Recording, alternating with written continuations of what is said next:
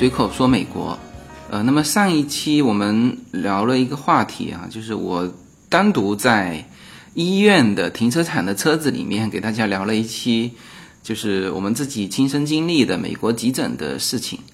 那么这一期呢，我们把叶子也一起请来，就是我们一起来聊一下，就关于在美国的医疗的体验。来，叶子先跟我们随口说美国的听友打个招呼。Hello，大家好。OK，那么在这期具体的内容开始之前呢，就是替上一期的节目打一个小补丁哈。呃，上一期节目我其实给到大家的是一种提醒，就是大家在做旅游保险的时候，一定要去注意，就是对于原有疾病以及原有疾病引发的这个疾病，在你的旅游保险里面是否有包括。啊，这个是一个非常重要的提醒。然后现在据我所知是几乎没有，啊，就是所有的，因为我在这期的音频发出去之后，啊，以及呃，我还为了这个音频写了个公众号嘛，呃，然后就收到呃很多的朋友呃给我们私下在交流，那么就绝大部分是这样的哈，就是。告诉我说：“哎，某某保险有啊。”他说：“我买的这个什么保险有啊。”然后大概过了十几分钟，自己给我回复说：“哎呦，不好意思，我看了一下保险的细则，果然有这个关于原有疾病的这个呃保险的一个豁免。当然，我们不能一棍子打死所有的人，但是它总体的那个保险的原则在那里，就是就两个啦，其实是两个原则，就是说第一。”这种旅游保险，这种短期险哈，它其实赔的也是一个概率，它不可能让你做成一个带着这个保险就可以出来看病的，给你造成这种机会，呃，这个是肯定不会有的。呃，第二呢，就是这里面还要，因为如果提到老人的话，因为这里还有一个七十岁以上的这个年龄啊，以及像这种糖尿病和心脏病的老人。要特别注意，就是在很多的旅游保险里面，它都有就专门针对这个进行豁免。当然，就是起码我相信不下二十几个朋友，就是有给我发来信息以及跟我这个微信，最后只有一个朋友，就他还真的就是找到了一种保险，但是这个保险现在看起来是极为小众的一个保险。而且这个保险是出现在一个平台上，这个平台的保险也是经常变化的。目前看到的，的确在文字上是有写，呃，就是七十岁以上，他说叫保费减半，也就是原来他保的是十万人民币嘛，七十岁以上的那就是减半，那就是说上限只保五万人民币，啊，那当然这也是呃一种，也是一种补偿吧。就如果真的确实是遇到急诊啊，那比如说你面对我们最后如果讨价还价谈下来之后，应该是一万多美元吧。那么如果这里面可以免掉五万啊，那也还不错啊。所以呃，应该说对于上期的节目做个小补丁，就是主要就是提醒大家要注意自己旅游保险里面的啊这种这种细项，特别是针对原有。疾病的啊，以及原有疾病引发的疾病，然后啊，那么这次我岳父就是，呃，应该说他的情况也是比较特殊，他是牙痛引起的，是吧？对啊，我们在医院的时候，刚刚进去的时候，医生护士走过来一问，啊，你们为什么来住院嘛？然后一看那个病人说，啊，你们牙疼来住院。啊，听得我都觉得 就很很过分哈、啊，牙痛跑去做急诊，嗯，然后还住院了。对，但其实呃，他是因为牙痛引起发炎，然后因为有这个糖尿病，所以他很虚弱，是吧？引起炎症嘛，然后就不断的低烧，然后所以说，嗯，还引起心脏的问题，对，就这种就都叫并发症嘛。对对。主要是因为有糖尿病，所以就特别容易引起并发症嘛。医生也是，就是我们进急诊的那一天白天还在诊所，然后那个就是我们的家庭医生那边，然后我们家庭医生就看完那个我爸爸的那个血液报告嘛，然后就说有的指数实在是高的很吓人，就是说，呃，我不知道像糖尿病的指数，应该美国用的单位跟中国是不太一样的，嗯。他这边测的都是说是四百多呀，两百多，正常人应该是一百以下嘛。但我爸爸那天达到了四百五、四百六，基本上是四点五倍到五倍的那个比正常人。然后医生就吓坏了，他说按照这样的话，就是要进急诊的嘛，是吧？那时候对，其实对病人身体是非常非常危险的。嗯，然后包括他的心脏也是，就是有心颤，医生说心颤，然后。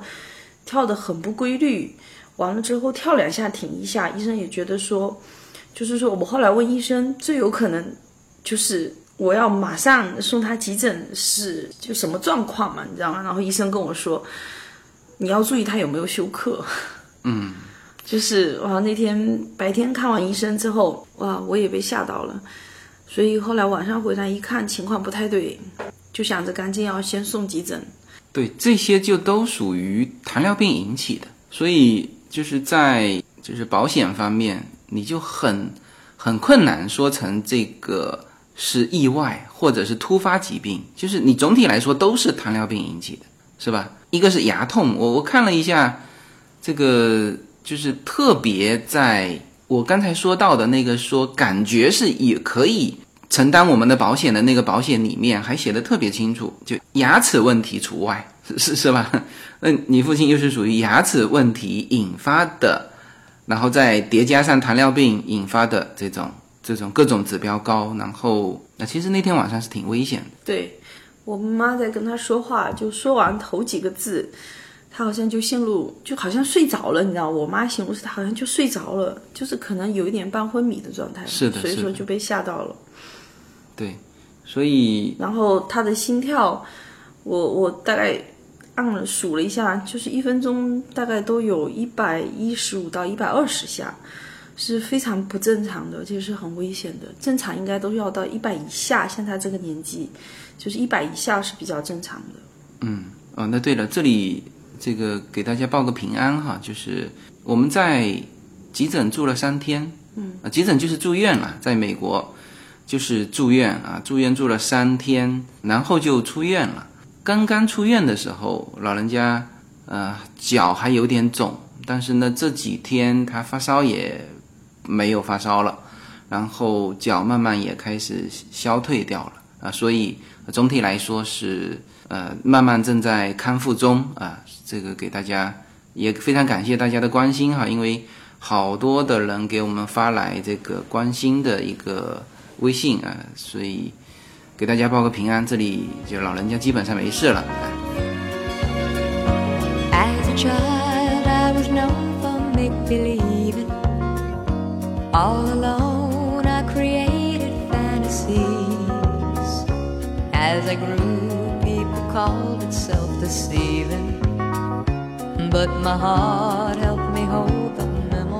那这一期呢，我们想跟大家聊的是。在美国的这个医疗体验，就我跟叶子我们吐槽嘛，就是说老爸这次对于美国的这个医疗啊，这个体验应该是很差的。嗯，对我爸就一直抱怨，他说他说进医院被折磨了一番回来。不，他这个进中国医院也被折磨，这个没有什么问题。但是这里面我们的问题。比较受不了的折磨就是不太一样的，就是一个是说，因为他有发烧嘛，然后在美国是这样，就是说如果你病人有发烧，嗯，他就叫你把衣服打开，把所有被子掀掉，对，完了之后呢，再给你旁边塞着很多冰冰袋，嗯，然后我爸因为发烧嘛，体温本来就高了，他就会觉得冷，然后就不断的发抖，而且因为在室内，他医院空调其实开的温度是。呃，就是大概是七十三度以下，它不会温度太太高，因为太高就是会有细菌嘛，所以它基本上是定在七十三度以下。加州好像有法律规定，像幼儿园啊，就这种公众场所，它的空调的温度基本上会定在七十三度左右，它不能太高。所以呢，本来其实就不是很，就是就本来就其实就有一点凉嘛。然后发烧就更觉得冷了，然后所有的被子就被扒了，然后塞满了冰袋。啊，我爸最受不了的就是这个。呃，这个就是说，他老人家原来的习惯就是一旦发烧发冷，就是一定是加盖被子的。对，把自己捂出汗来，好像就退烧了。但这边不一样。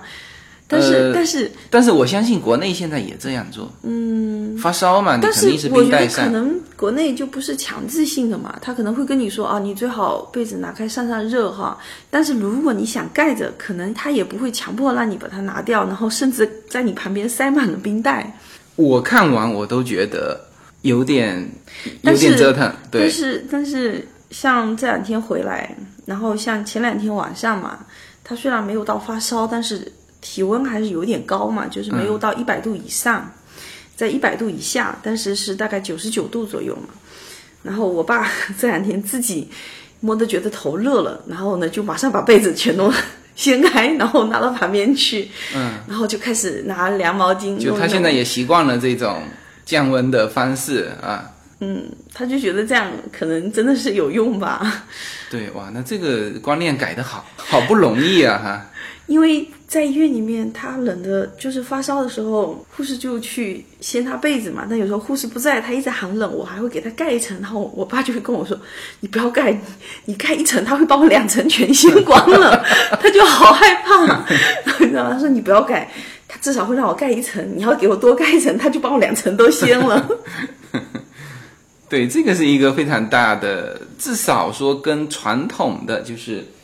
呃，老人家平时他的习惯不同啊，所以他会就刚开始会吐槽，但现在如果按照这样看，他还还接受了这种观点啊，这还不容易的。对，对，然后还有什么跟不同的？就是我其实最最其实美国医院跟中国医院最大的不同就是说，就是就医医院的这个医疗体系来说哈，其实就是像在中国，如果你去住院，就是医生呢是隶属于医院的，他是医院的职工，嗯，然后是里面的员工，那么他就是等于是轮班啊，什么都在医院上班。但美国是完全不一样的，美国的医生他是自己开诊所，然后呢，他是跟医院签合同的，嗯，就是说，而且他不是跟每个医院都签合同，他叫走班制，啊、有点像我们走读制，它叫走班制，有有需要他才来？他每一天都会来，就是巡一一次，所以说，嗯，基本上我们住院住了三天，然后呢，那个医生我只见到主治医生，我只见过一次，就一次，其他时间呢，他是让他的助理来，嗯，而且呢，另外两次还是不同的助理，第一次来的是一个菲律宾人，然后中间他来了一次，然后第三次来的是一个就是一个白人医生，但都是他请的助理医生啊，我就觉得说，嗯，反正医疗体系你跟就变成我们跟医生、主治医生交流不上，对你很就很少跟他交流，一个也是或者说他也不需要跟你交流。但是呢，就是说他可能做出他的判断，他他根据你的指数啊一些，他可以做出判断，不需要太多交流。但是关键是我们作为病人和病人的家属，我们需要跟医生交流，你才知道。就是我们刚开始见前几前几天，我哥打电话给我说，老爸到底情况怎么样？嗯。我都支支吾吾说不出来，然后包括一些就是情况啊，我我还跑到 Google 上去搜，因为你没有跟医生交流很多嘛，所以说有时候你就很难跟家里的亲人描述说现在医生的治疗方案是什么，嗯，然后进展到什么程度了之类的，你就。我就支支吾吾都说不上话，但是我觉得我们遇到这个医生也是不太好的医生。说实在的，因为我们是急诊进去，然后呢，说到美国的医疗系统是跟中国不一样的嘛，他是帮你分配一个医生，对，医生是跟医院是签合同的，然后呢，嗯，就是他自己的病人，他就可以带到这个医院来看，就是他诊所收的病人。完了之后呢，他可能如果说，比如说他总共能收十五、二十个病人，那他现在只收了五个、十个哈，那么他就会还有空位嘛。然后，那你你像急诊转进来的，那就说医院会自动给你分配有空位的医生，嗯，让他来治疗你。就是有时候你就会碰上不太好的医生，有时候呢，也不见得就是这个医生不好，但是呢，因为他知道你是急诊进来，而且他有时候知道你进来的话是从，比如像我父亲这种，他不是这里常住的嘛，嗯，你知道吗？就是说是临时的游客进来一下。我觉得有的医生其实他是，嗯，他就不是对你很上心，因为他们更希望多的是 local 的病人，然后呢是他长期的病人，嗯，那种我觉得他的服务态度肯定是不一样的，因为。因为我我后来我们之前去家庭医生那边，也后来也去家庭医生那边，我就觉得家庭医生跟医院的医生态度简直就是天天壤之别，就是差了好多。就家庭医生对你是尽心的，他尽管知道，呃，那个我爸爸不是说常住在这里，但是因为我们是他的客人，对，所以他的态度是非常好的，而且是你能感觉他是很尽心在跟你分析他的病情嘛。就是其实我对那个医生就。很不满意，所以到第二天的时候，我父亲就跟我说，因为他一进急诊的时候有插那个导尿管嘛，嗯，然后他就跟我说要拔掉。我后来因为也看不到医生，医生就早上来一趟就走了，到后面都是护士根据病人的指数，然后有时候发短信跟医生联系的。我就跟那个护士说，我说我父亲想把它拔掉，然后护士就说那他会问一下医生，然后嗯，他建议如果说。行动还不是很方便，可以先插着，但他会问医生。前一天晚上我就跟护士说了，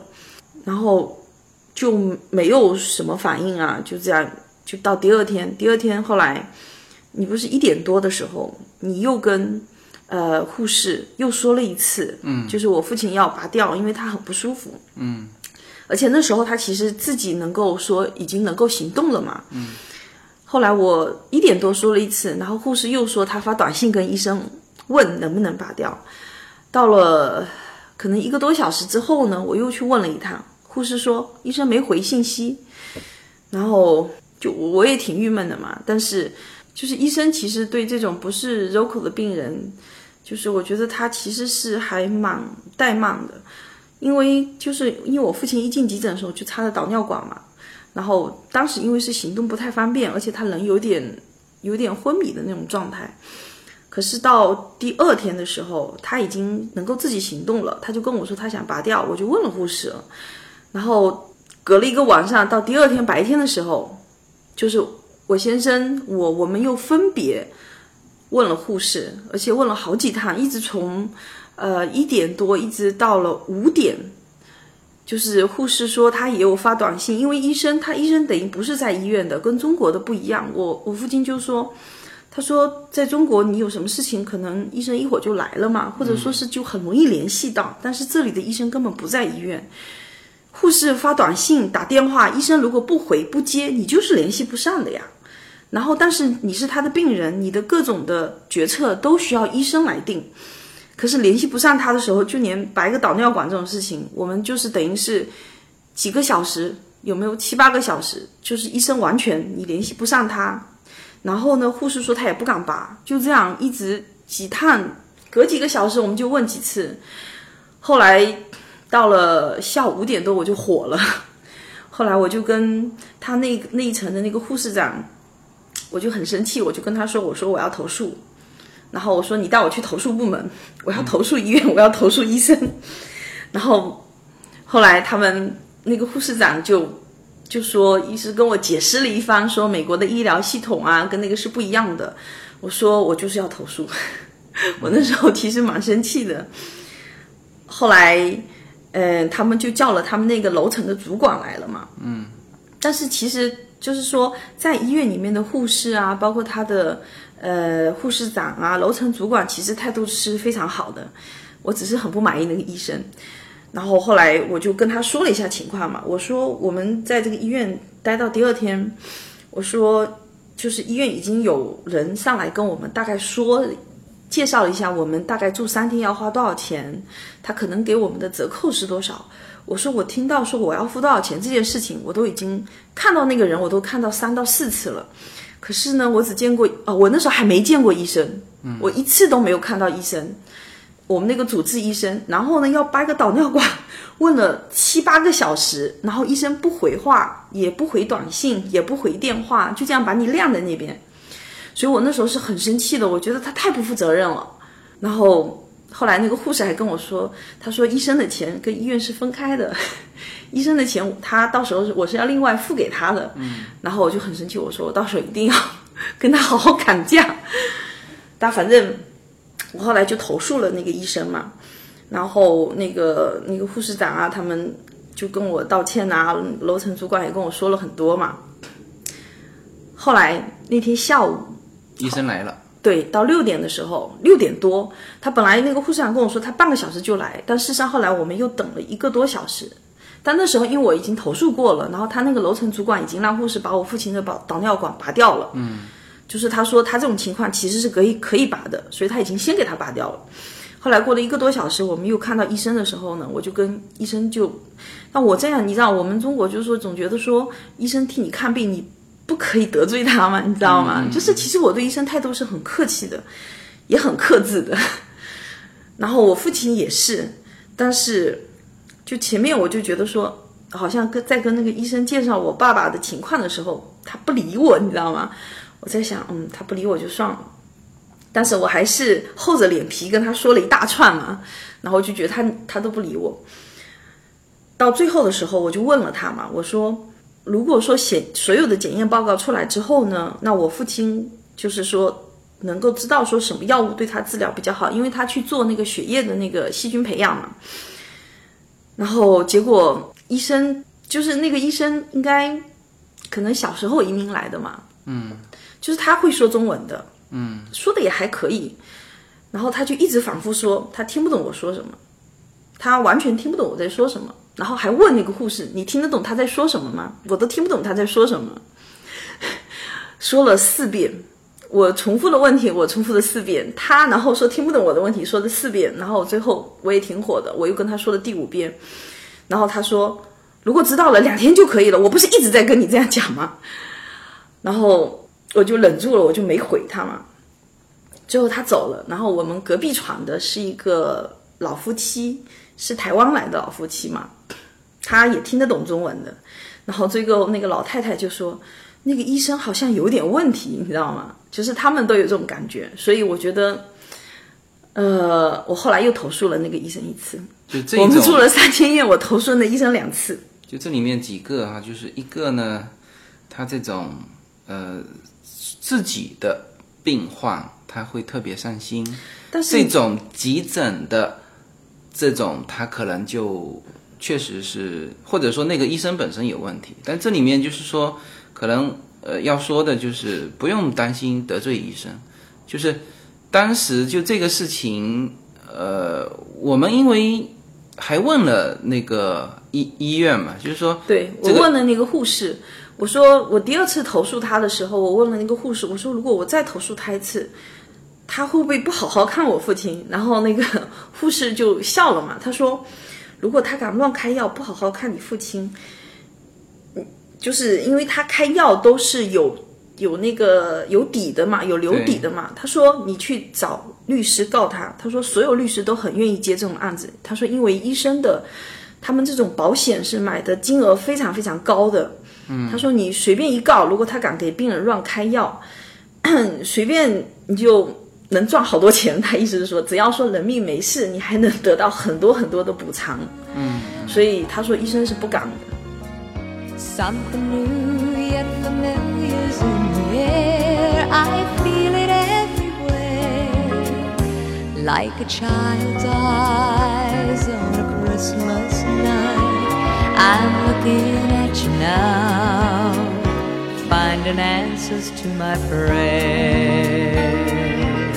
随口说美国的听友，大家好，我的新书《平行美利坚》目前已经在。当当网、京东等各大网站均开始正式发售，同时在电子书 Kindle 上也已开始发售。那么这本书是随口说美国的第一本书，也是我个人第一本书。拨开迷雾看美国当下，中美两国恰是两条平行线，只有穿梭其中的人才能看清一切。希望大家支持这本书，现在就可以立刻在网上下单购到这本书。谢谢大家。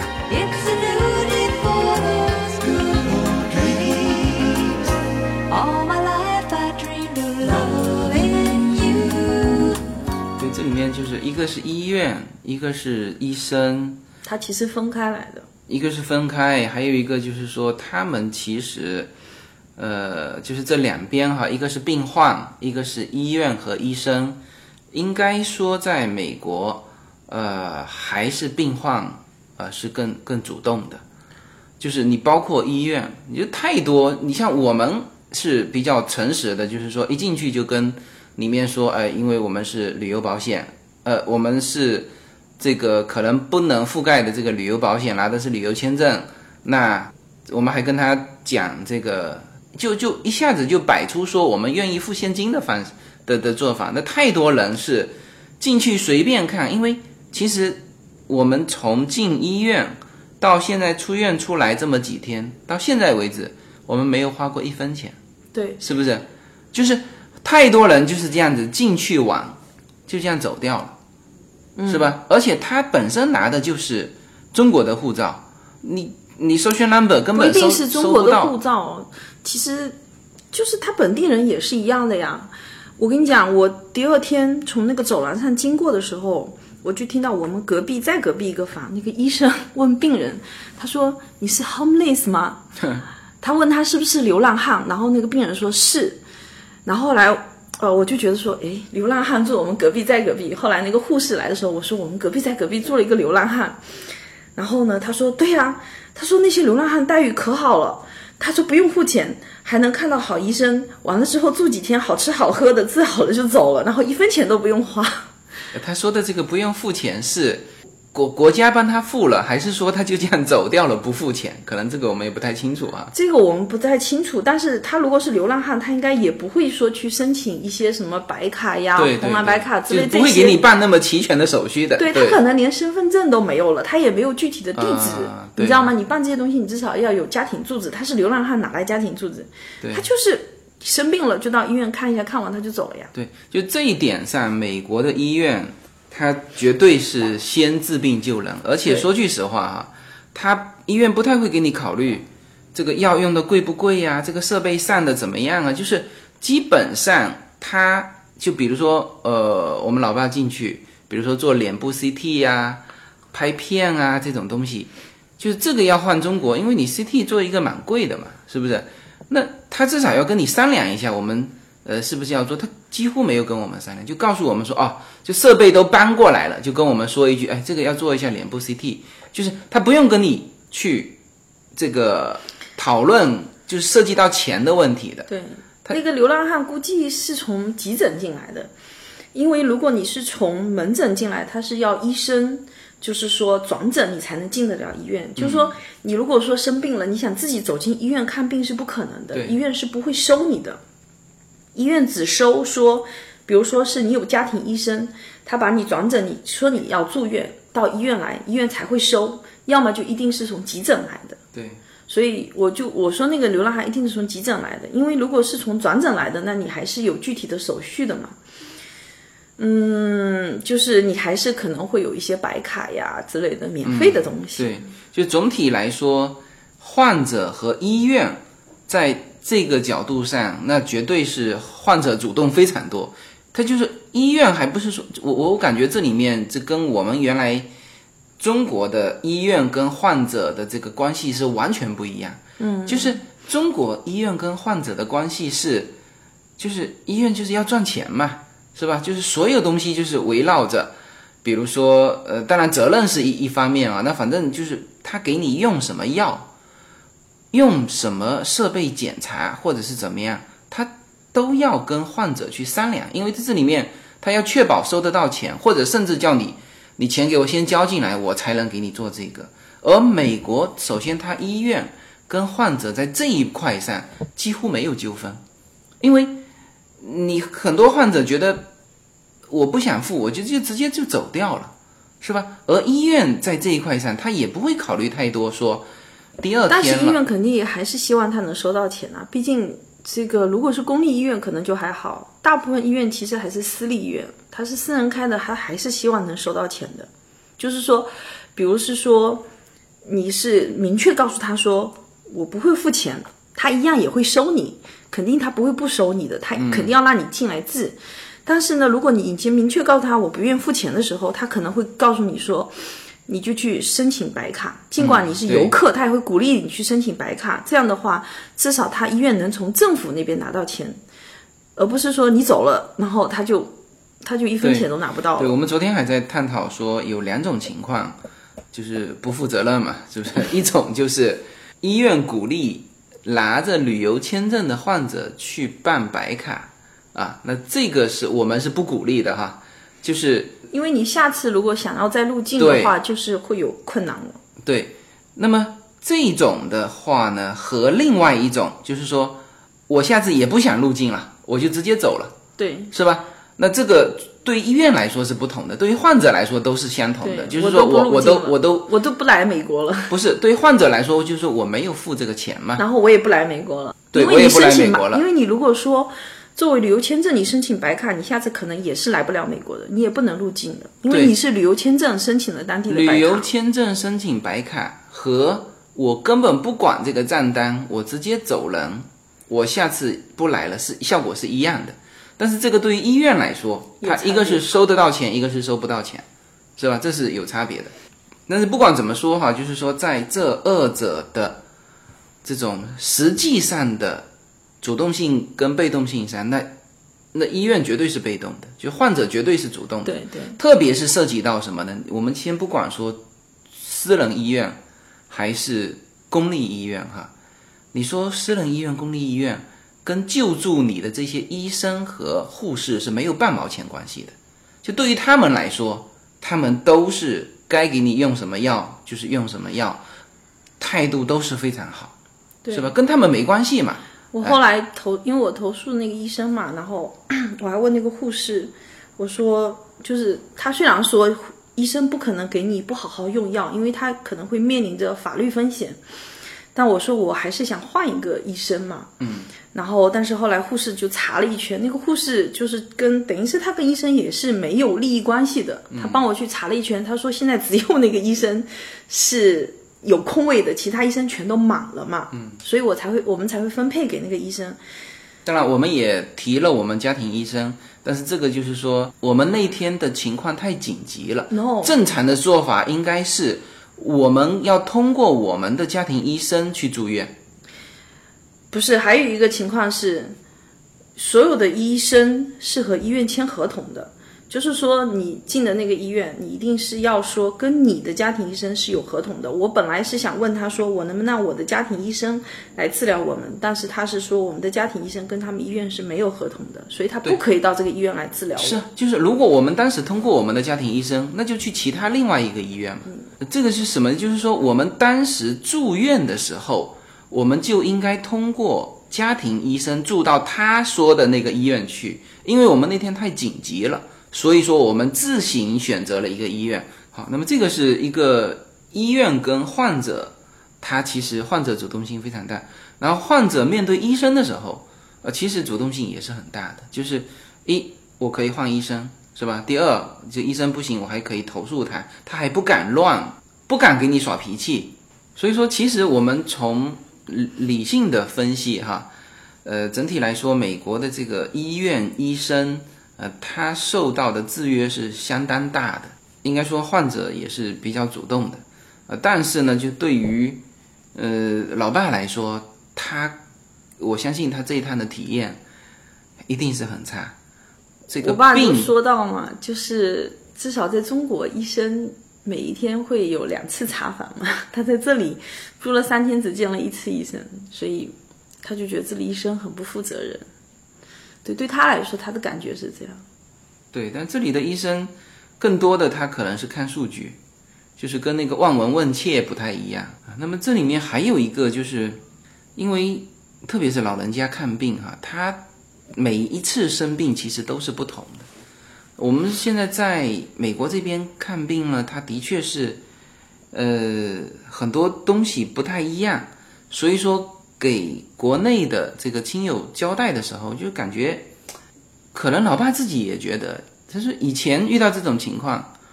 就进中国的医院，这个先锋六号挂瓶挂下去，立刻就好了。他说他总觉得还要折腾成这样。其实我们这次最后进急诊，我们不是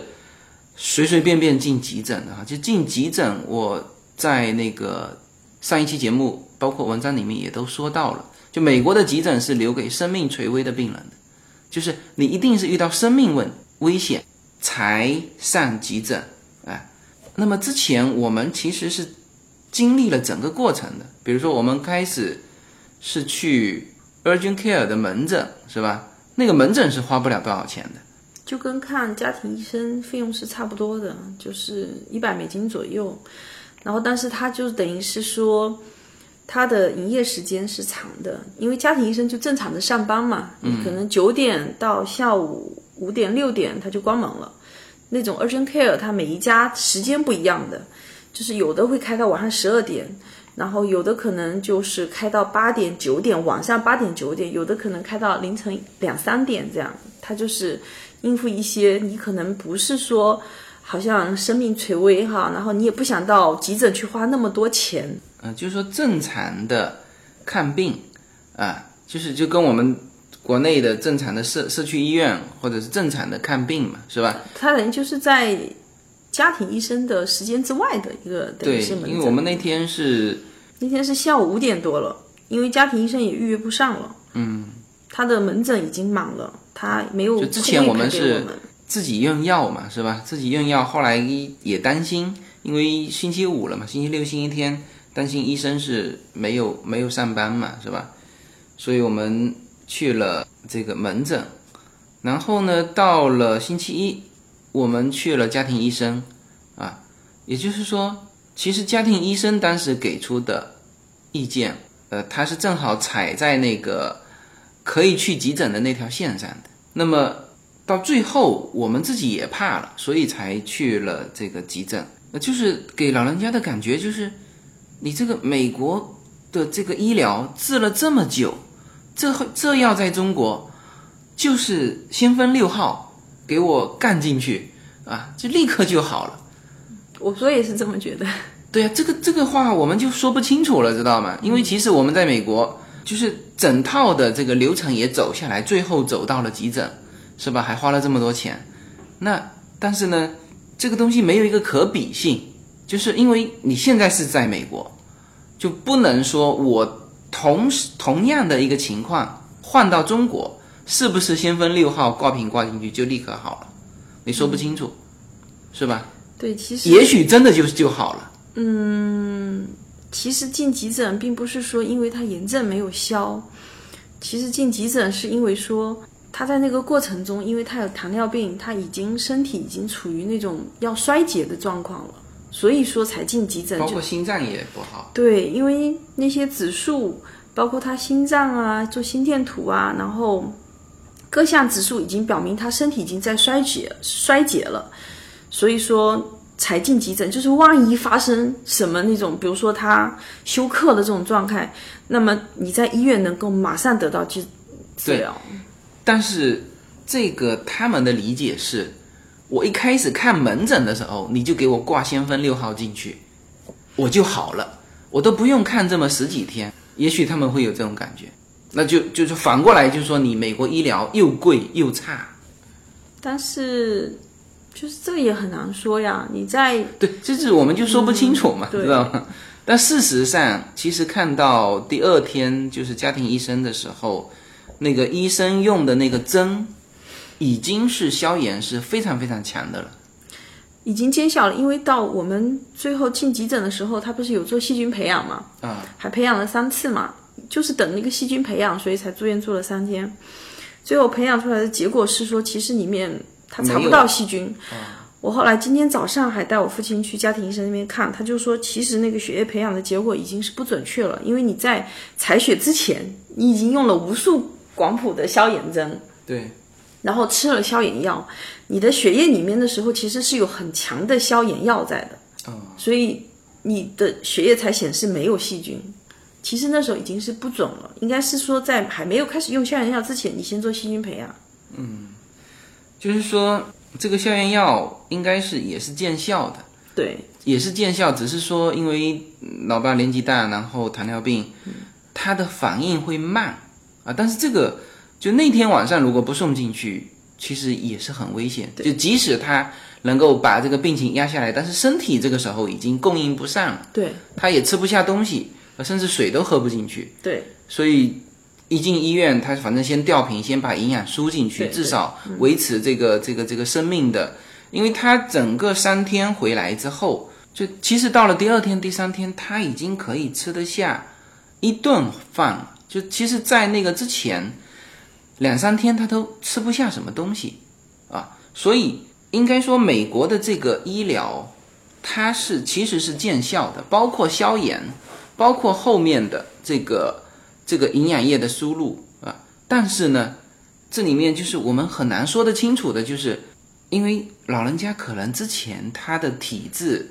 比现在要好，因为老人家他总是是不是他总是体质越来越差嘛，就是说他还回忆说上一次我只要干一个先锋六号进去，而这一次怎么搞的看了十几天，他其实本身身体就是在在衰减，是吧？就像我妈她。去年有一次也是，就是说她自自己感觉，因为我妈身体一向很好，她自己感觉就是说，像这种不就感冒发烧嘛，是吧？我以前都是喝点水，吃一个药立刻就好了。我就反复跟他说，我说你现在是年纪越来越大，你以前那以前是壮年的时候，你现在是老年了，是吧？呃，所以他那次也是我再三要求他去住院，然后。那次其实也挺危险，也挺危险，所以他这个就是每一次每一次的是不同的，呃，所以我说老爸这个体验差，嗯、其实我们整体看下来，就是我们作为旁观者整体看下来，除了那个你说的那个医生态度态度不太好之外，其他还是有。其实我们自己感觉还是 OK 的，没有对。什么能够阻挡。没有什么可以阻挡对自由的向往。大家好，这张专辑的播出时间是每周一周五的下午，每周两期，不见不散。现在大家除了收听我的音频节目之外，还可以加入我的微信公众号，公众号的名字是无限空间，这是一个跨越中美的自由连接的社群。大家可以通过这个公众号找到您所在的城市或者是您喜欢的微信群，加入随口说美国的社群。同时，也在这个公众号里面啊，已经建成了随口说美国的 IP 矩阵，名字叫做星辰大海。在这里面呢，大家可以听到更多的跨境主播为您分享的更多的跨境内容。当然，您如果希望随时能够追踪到随口说美国的各类信息，您还可以登录新浪微博、今日头条、抖音去搜寻“随口说美国”。移动互联网的神奇之处呢，就是可以把同类的人拉得很近，让我们勇敢开始，活成喜欢的那个自己。看这个，包括医院，其实那个医院是很人性化的，他知道我们老爸说中文，就配的护士都是说中文的。有一天不是，对，哎，就基基本上能够有中文的护士都给你配上，然后他给我们配的那个菜单，就是吃饭他不是我不知道中国怎么样哈，就是在在这边医院是他给你点菜的，就菜单，那个菜单居然是中文的，然后上面还写着糖尿病患者的菜单，就专门可以为你中文的糖尿病患者出菜单。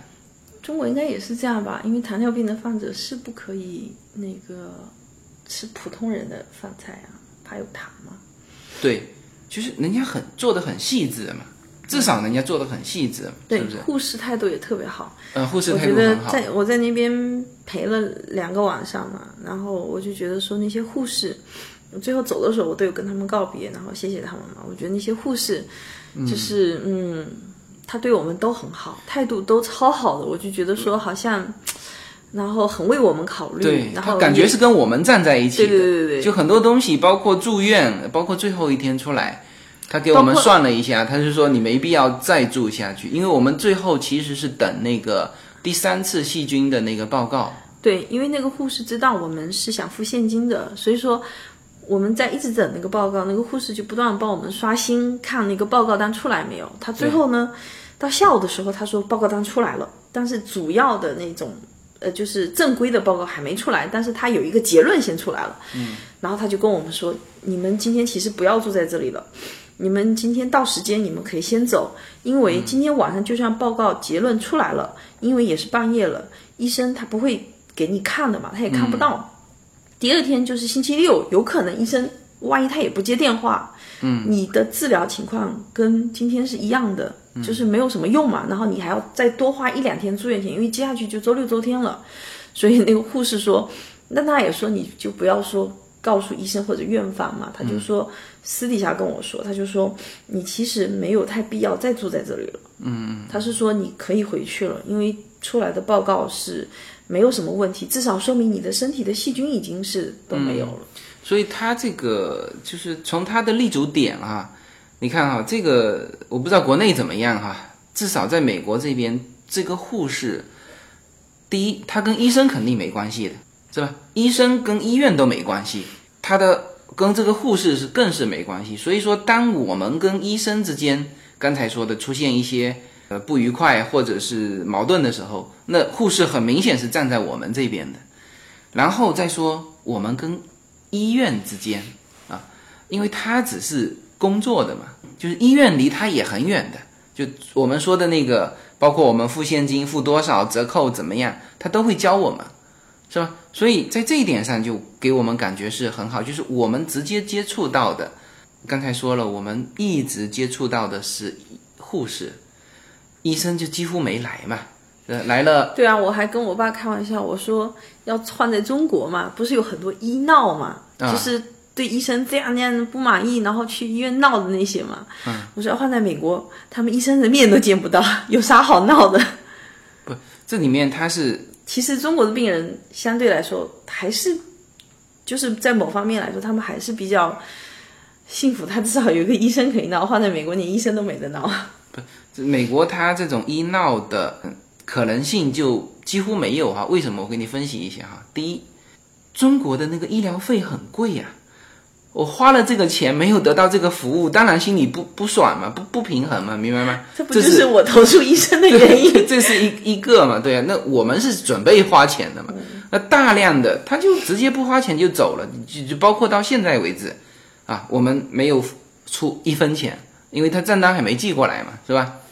第一就是不存在这个基础，就是你你实在不行你就走嘛，是吧？第一这是这是一个啊。第二呢，就医生的这个责任认定是很明确的，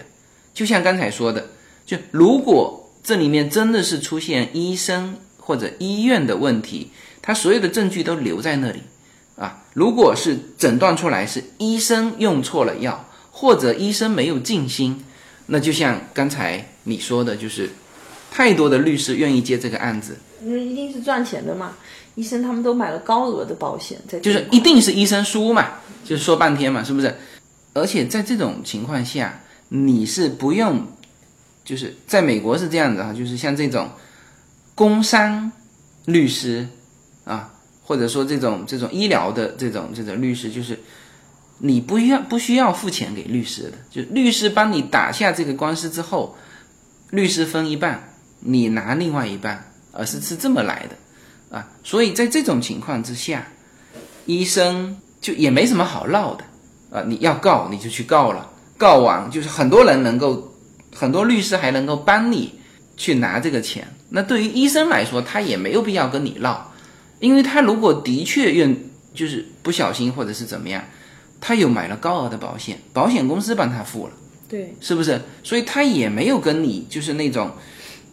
就是我们国内，就是说他的这个利益太，责任不太明确，一个是责任不太明确，但是利益太那个针尖对麦芒，就是抵在那里嘛，是吧？我医院多收你一万块钱，我的患者就就多付出一万块钱，是吧？然后这边关于这个责任，他也认定不清楚，而美国这边他所有的东西都在数据上。有专门，你看律师这么愿意打，那就说明这种官司。之前不是就有说，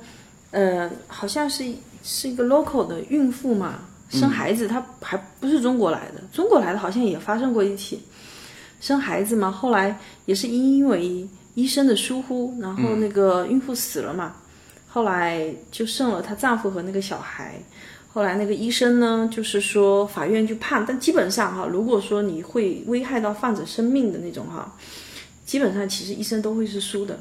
后来医生被判要罚九百多万美金。哦，那你这个例子举的实在太不好了，那人死了，一个九百多万美金，对，是吧？但是我的意思就是说，嗯，其实就是就是责任是很明确的。如果说你真的有问题，那个家属也不会去闹嘛，他是真的能得到一大笔的赔偿。他没必要去闹，就是说通过律师走法律程序，那这个就是法庭上见嘛，就是不不不是说我去拉个横幅，然后找一堆人进来，对啊，那因为哎中国你说医闹不是很多，比如说都是说孕妇医死了或者小孩医死了，然后家里就很对生气就去医院闹嘛，然后。但是这时候医院和医生的其实它是利益体嘛，然后就很多就说医院是不是会改什么东西啊之类的，所以就会有一些那种背后的一些事情。但在这里就不一样了，反正医院也不会替你医生去担负这个责任，该怎么样出示任何的一些证据，他都是按正常出示的嘛。嗯好吧，那么呃，总体来说，我们自己哈、因为我们自己是有保险的嘛，就是我们在那个急诊那天推老爸进去的时候，发现只有老爸一个人的状态是不太好的，其他的我看都是很健康的进去。我们猜测他们应该都有白卡。呃，对，要么有保险，要么有白卡。就是，呃，说这个什么意思呢？就是说，像我们这种有保险的，其实我们不太担心医疗上的事情，就是不行，就是急诊嘛。那我们，比如说我们的保险啊，比如说我们最，我们就说最最低档次的这个商业保险，那也就是你付一个，就是你每一次付一个七千块钱的。最高就是你无论你看，你就算看一百万的病，就是你大概是七千块钱嘛，大概吧。那如果我们再高一个档次，比如说银计划那种，那大概是哦最低档次的好像是九千块，呃银计划是七千块，是吧？我就开玩笑说，我们一旦说真的是遇到那种大病，就是我们根本缺的就不是那两千块钱了。就缺的是后面的几百万嘛，是吧？然后如果不是大病，那其实，在家庭医生，呃，在美国的用药就是都能够，还是比较顺利的，能够去在美国看病，呃，治疗，而且美国的应该说美国的药是挺好的对，我觉得美国的药，我个人感觉哈，我觉得美国药效比中国的好。因为我以前会长那种口唇疱疹嘛，嗯，然后在中国买的药涂的都要涂好久好久，感觉才见效。但我发现美国的药贵是贵了一点，嗯，但是一涂一两天就见效了，嗯，所以我当时就是第一次觉得这里的药特别见效，就是因为这个。后来吃一些消炎药啊和其他什么，都觉得诶药效蛮好的。感冒药你在超市或者 CVS 里面都买得到，也都很见效。嗯、对。因为哎呀，这个这次老爸就拖拖拖拖到这个样子，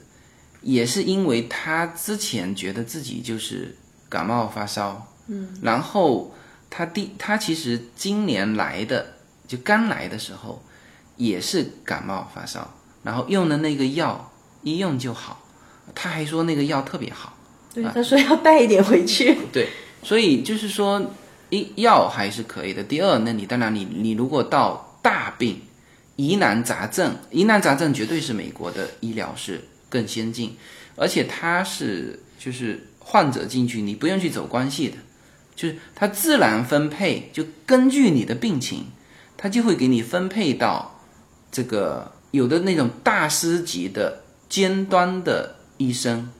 他也是这样子自然分配。像我有一个朋友，他父母也是患那个髋关节嘛，然后他就。跟我们说是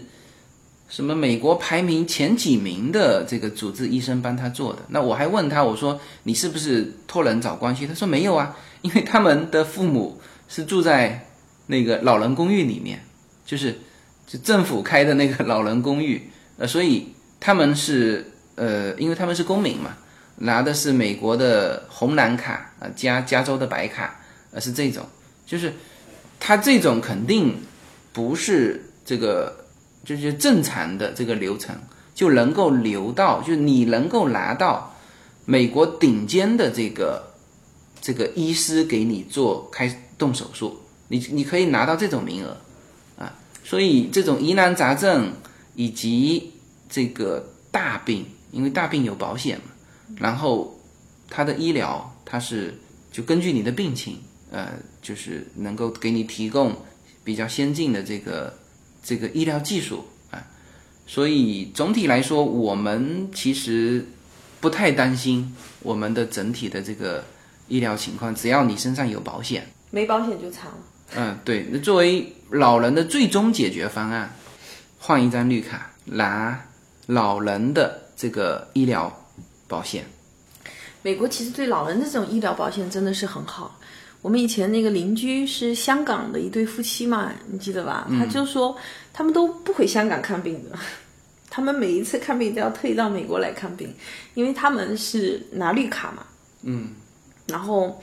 他们就觉得美国这边的医疗服务非常好，他感觉比他们香港还好，特别是对老人这一块。对，因为又在加州，加州对于就老人白卡也做得很好，但是至少哈、你在美国六十五岁以上的老人，他都会有这种呃政府帮你提供医疗保险的，嗯，所以反正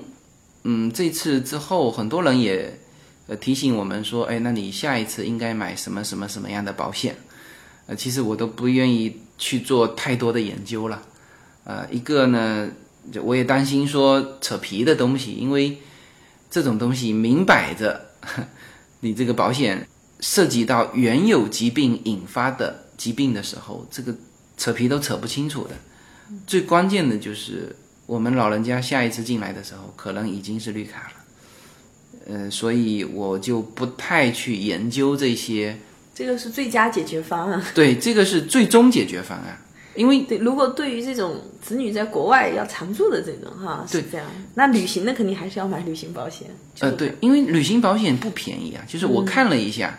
那些保六个月的，就是九十天到一百八十天的，那几千块钱一次哈。嗯。那还有一些人，当然就是买几万块钱的那种，叫做全球。对，好像现在很多人买那种。每年的，呃，嗯，但这最终。你像我们这种呃，每次每次出来都花那么几千块钱，是吧？那反正最终可能解决方案就是包括了到最后的临终关怀啊，这这一类的。美国的整体的这个呃体系还是不错的，哎，所以所以这个就是嗯，就是我们关于对于美国医疗系统的一种感觉吧，因为正好也。亲身经历过这一次的叫做没有保险进急诊的这种呃感受，当然老人家的感受我们也能理解哈，因为几方面嘛。第一，你这么贵的医疗费用，就是这个这个对老人家来说是很重要的，就是同样一碗面，告诉你这一碗面五毛钱，和告诉你这一碗面五十美金，呃，那这个老人家吃起来的感受是不一样的。是吧？这个这个很明显的，对，这是一一方面哈。就如果告诉他这一次一分钱不用花，就医疗体验立马变好了。对，医疗体验立立马变好了，这是一方面。另另外一方面呢，确实这两边有蛮多的这个治疗上的就是不同啊，比如说见得到医生见不到医生啊，比如说你这个这个系统上的热的时候，这个这个腋下塞。冰块，呃，这种都是不同的嘛。那不同，它会有一个就感受上的不习惯。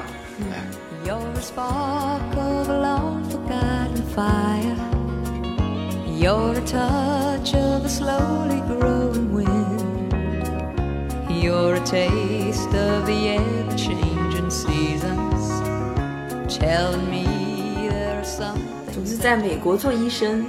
我觉得比在中国做医生，就是其实幸福度高很多。在中国做医生还是蛮辛苦的嘛，但美国的医生其实还好。我觉得应该比中国的医生钱赚得多，然后好像应该是整体的这个幸福度也高很多。哦，那当然，美国比较赚钱的，你像华人现在做的多的职业，其实华人真的很厉害，他做的多的职业都是比较赚钱的。嗯，会计师、医生、律师，是吧？精算师，什么什么，你你包括华人现在做的最多的房地产 agent 和保险 agent。就我我那篇文章出来之后，好多保险 agent 转发，我在想他看清楚了没有？我那里面写的是没有合适的保险，他们可能就因为我那个题目，那个文章的题目叫做“赴美探亲老人遇到天价那个医疗费用”嘛，是吧？他们感觉可能是说，就是说叫要赶紧买保险，赶紧买保险。对，其实我那个文章最后写的是没有合适的保险，但是我看到好多我们身边的那个保险经纪在那边大发，嗯、所以像这一类的都是很赚钱的职业，是吧？那当然，医生幸福指数高，不要说医生，护士，幸福指数也高，美国的护士工资也高的。反正我感觉那些护士，嗯，就是也没有说好像很烦恼啊什么的。而且护士，我们还要去交自己的医保嘛。护士的医疗保险很好的，因为本身他在这个系统工作嘛。对，就是我们接触的这次接触的那些护士，呃，我感觉他把那个工作都感觉当成了一种，就是很高兴在这里工作，是真的很高兴在这里工作。就是感觉他们工作起来好像就不像中国的护士，可能他压力比较大吧。因为你知道，我朋友就说他回中国去打一个儿童的什么针嘛，他说真的就是流水线作业，那边小孩一个一个一个传过来，然后那个护士啪啪啪啪就不停的在扎那个针，他就嗯好像流水线工人就不停的在重复作业一个动作，你知道吗？就是那样。我觉得可能那种压力和那种感觉就不太好。看这次护士，你看那个护士还会给你表演那个医生的心理变化，是不是？对，就是也就是那么一个护士会干这种事情，其他都没有。但但总体来说，我觉得整体他们的幸福幸福感，他们对于这个工作的一种，就就感觉是还蛮喜欢这个工作的。这一个当然收入高嘛，压力轻嘛，这个这个对，人口少嘛，你不像中国人口那么多，那你护士其实接待起病人来，真的就是流水线作业。医生也是在流水线作业啊，其实压力蛮大的，我就觉得蛮辛苦的。对，我觉得这边完全不一样。你看，我今天早上带我爸去看家庭医生，然后我爸就说：“哎，看上去好像不到十个人，但是他是从早上，呃八点半九点，嗯，一直到两点，就是就这么长时间，只看了可能十二个人不到，嗯，你知道吗？就是早上一直到下午两点，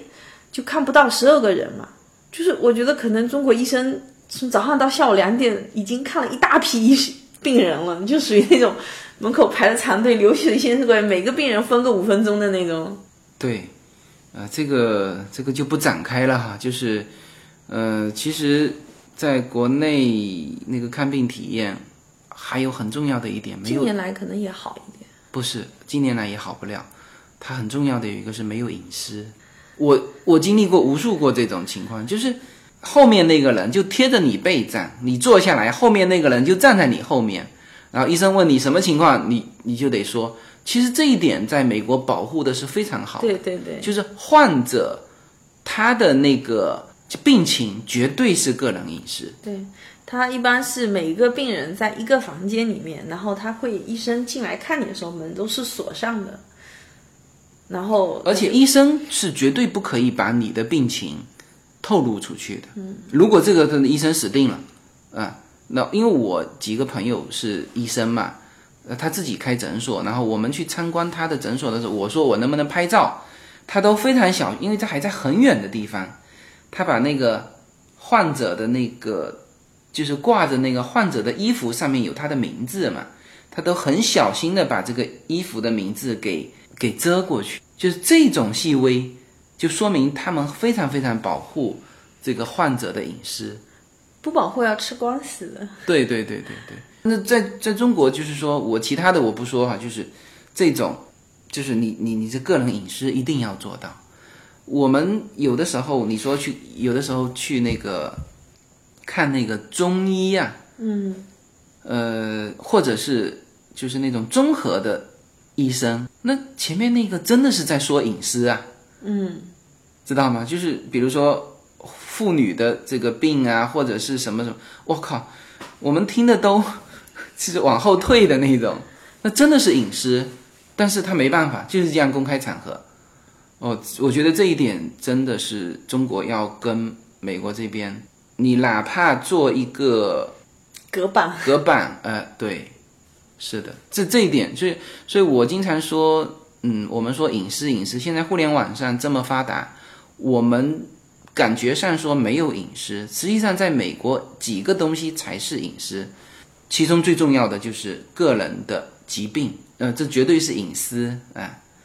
好吧，那么这个节目时间差不多了，呃，其实蛮多要跟大家分享的，以后再找机会吧。我们这次还带老爸看了中医，对，因为是在我妈妈的强烈要求强烈要求下，我只好去问别人这个哪里的中医好。但实际上那个中医是不错，嗯，因为看完，但是事实上也没吃他的药嘛，因为当天晚上就进急诊。我说的不错是说至少那个中医态度是很好，他后来还。打电话来问说，嗯，我我爸爸有没有说去急诊啊？还是吃了那个药有什么情况啊？他后来还回诊我了，打电话回诊我了，我就觉得，呃，那个医生人还蛮好的。嗯，对，这些反正，呃，现在那个中医他是有执照的，对，有执照，但但他的执照肯定不是中医执照，就是说医生的执照。嗯，但他肯定是考了医生的执照，然后看的是用中医的方式看。对，他也接受这种什么 PPO 这些红蓝白卡，他们都接受的。对对对对，这这可能主要是那种理疗性质的，因为他们有按摩和针灸，按摩和针灸是可以接受那个的。啊，对，好吧好吧，那么这个呃关于中医的内容就不展开了，但是这个是蛮有意思的话题哈，以后看看有机会给大家聊一次，呃，中医在美国的情况。